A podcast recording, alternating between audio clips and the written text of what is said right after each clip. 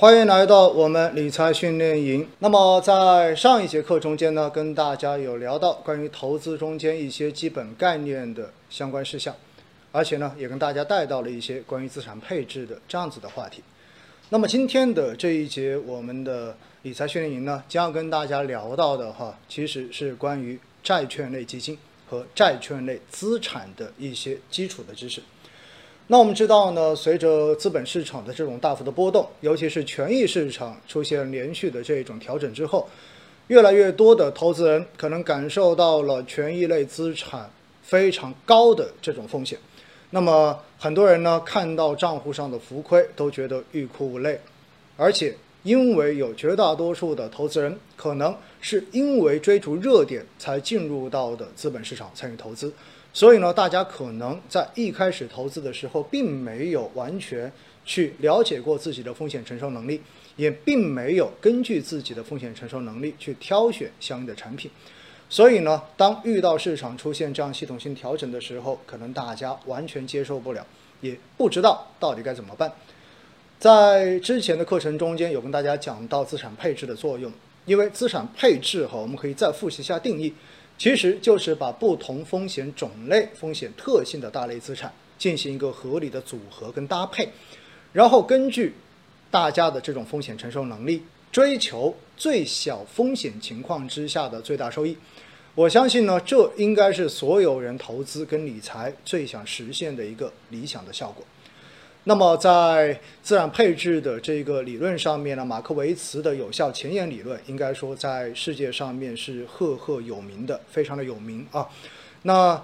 有效前沿其实呢，也就是通过测算之后，找到一个在同等风险之下能获得的最大收益，或者说在设定好目标收益的情况之下去追求最低风险的这样的一种配置。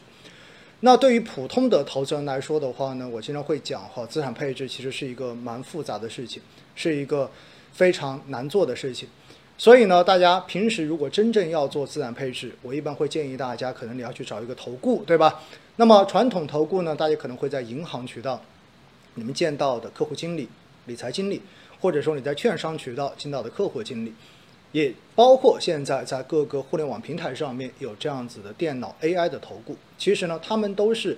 有了解到相关投顾的一些模型、一些设置的知识，然后的话呢，来根据你自己的风险承受能力，给你搭配出一个合适的投资理财组合。那不管到底是怎么做组合，在中间永远都离不开一个东西，那就是理财金字塔。对于普通的。家庭来说，对于我们每个人个人来说的话呢，实际上正常的、健康的一个理财金字塔都是一个正三角形，也就是一个金字塔的结构。那么为什么会是这样子呢？因为很简单，人生有很多的支出其实是没有办法去不给的，它是一个固定的支出。那哪些是固定的支出呢？比如说孩子的教育费用，比如说未来你老了之后退休之后的养老金。也包括我们如果生病进医院的医疗金，因此呢，固定的这一种支出需求必须要有固定的这种投资跟理财的渠道来保证，这就决定了其实我们在投资中间绝大多数的这个资金应该是放在低风险甚至于是超低风险的这个配置中间，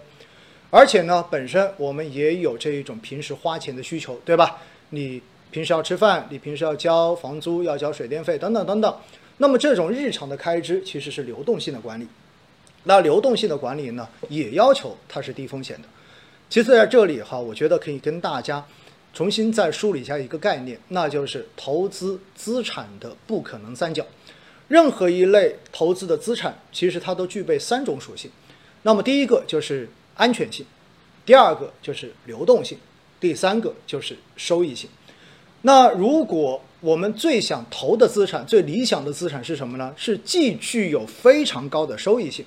而且还具有非常高的安全性，最好还可以随时取出来用，所以还要具有非常高的流动性。但是我要告诉大家哈，在现实中间是没有这种资产的，你根本想都不要想。如果有个人到你面前说给你推荐一个投资的方式，给你推荐一个投资的品种，那么这个品种的话呢是。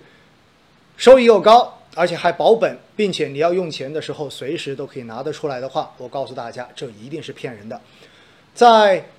我们进行投资的过程中间，必须要在这三种属性中间选择一个取舍，你至少要舍弃掉中间的某一项，才有可能去追求另外的两项。比如说，你如果是短期的这种流动性管理，你可能想到的是，哎。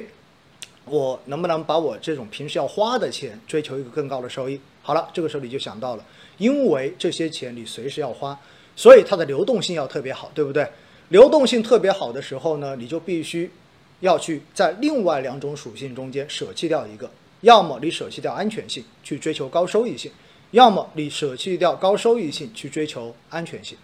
好了，那我们来梳理一下哈，如果我要流动性特别好，但是我要求高安全性。那么这个时候，我告诉你，这种资产一定没有高收益性。比如说我们平时的活期存款，比如说我们所买的货币基金，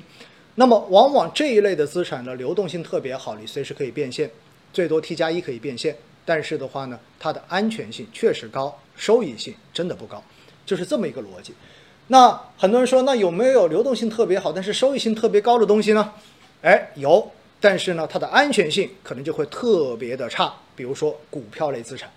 股票类资产的这一个流动性特别好啊，因为就是一个 T 加一的交易嘛，对不对？而且你如果买对了，确实是有可能在很短的时间之内赚到很多的钱。但是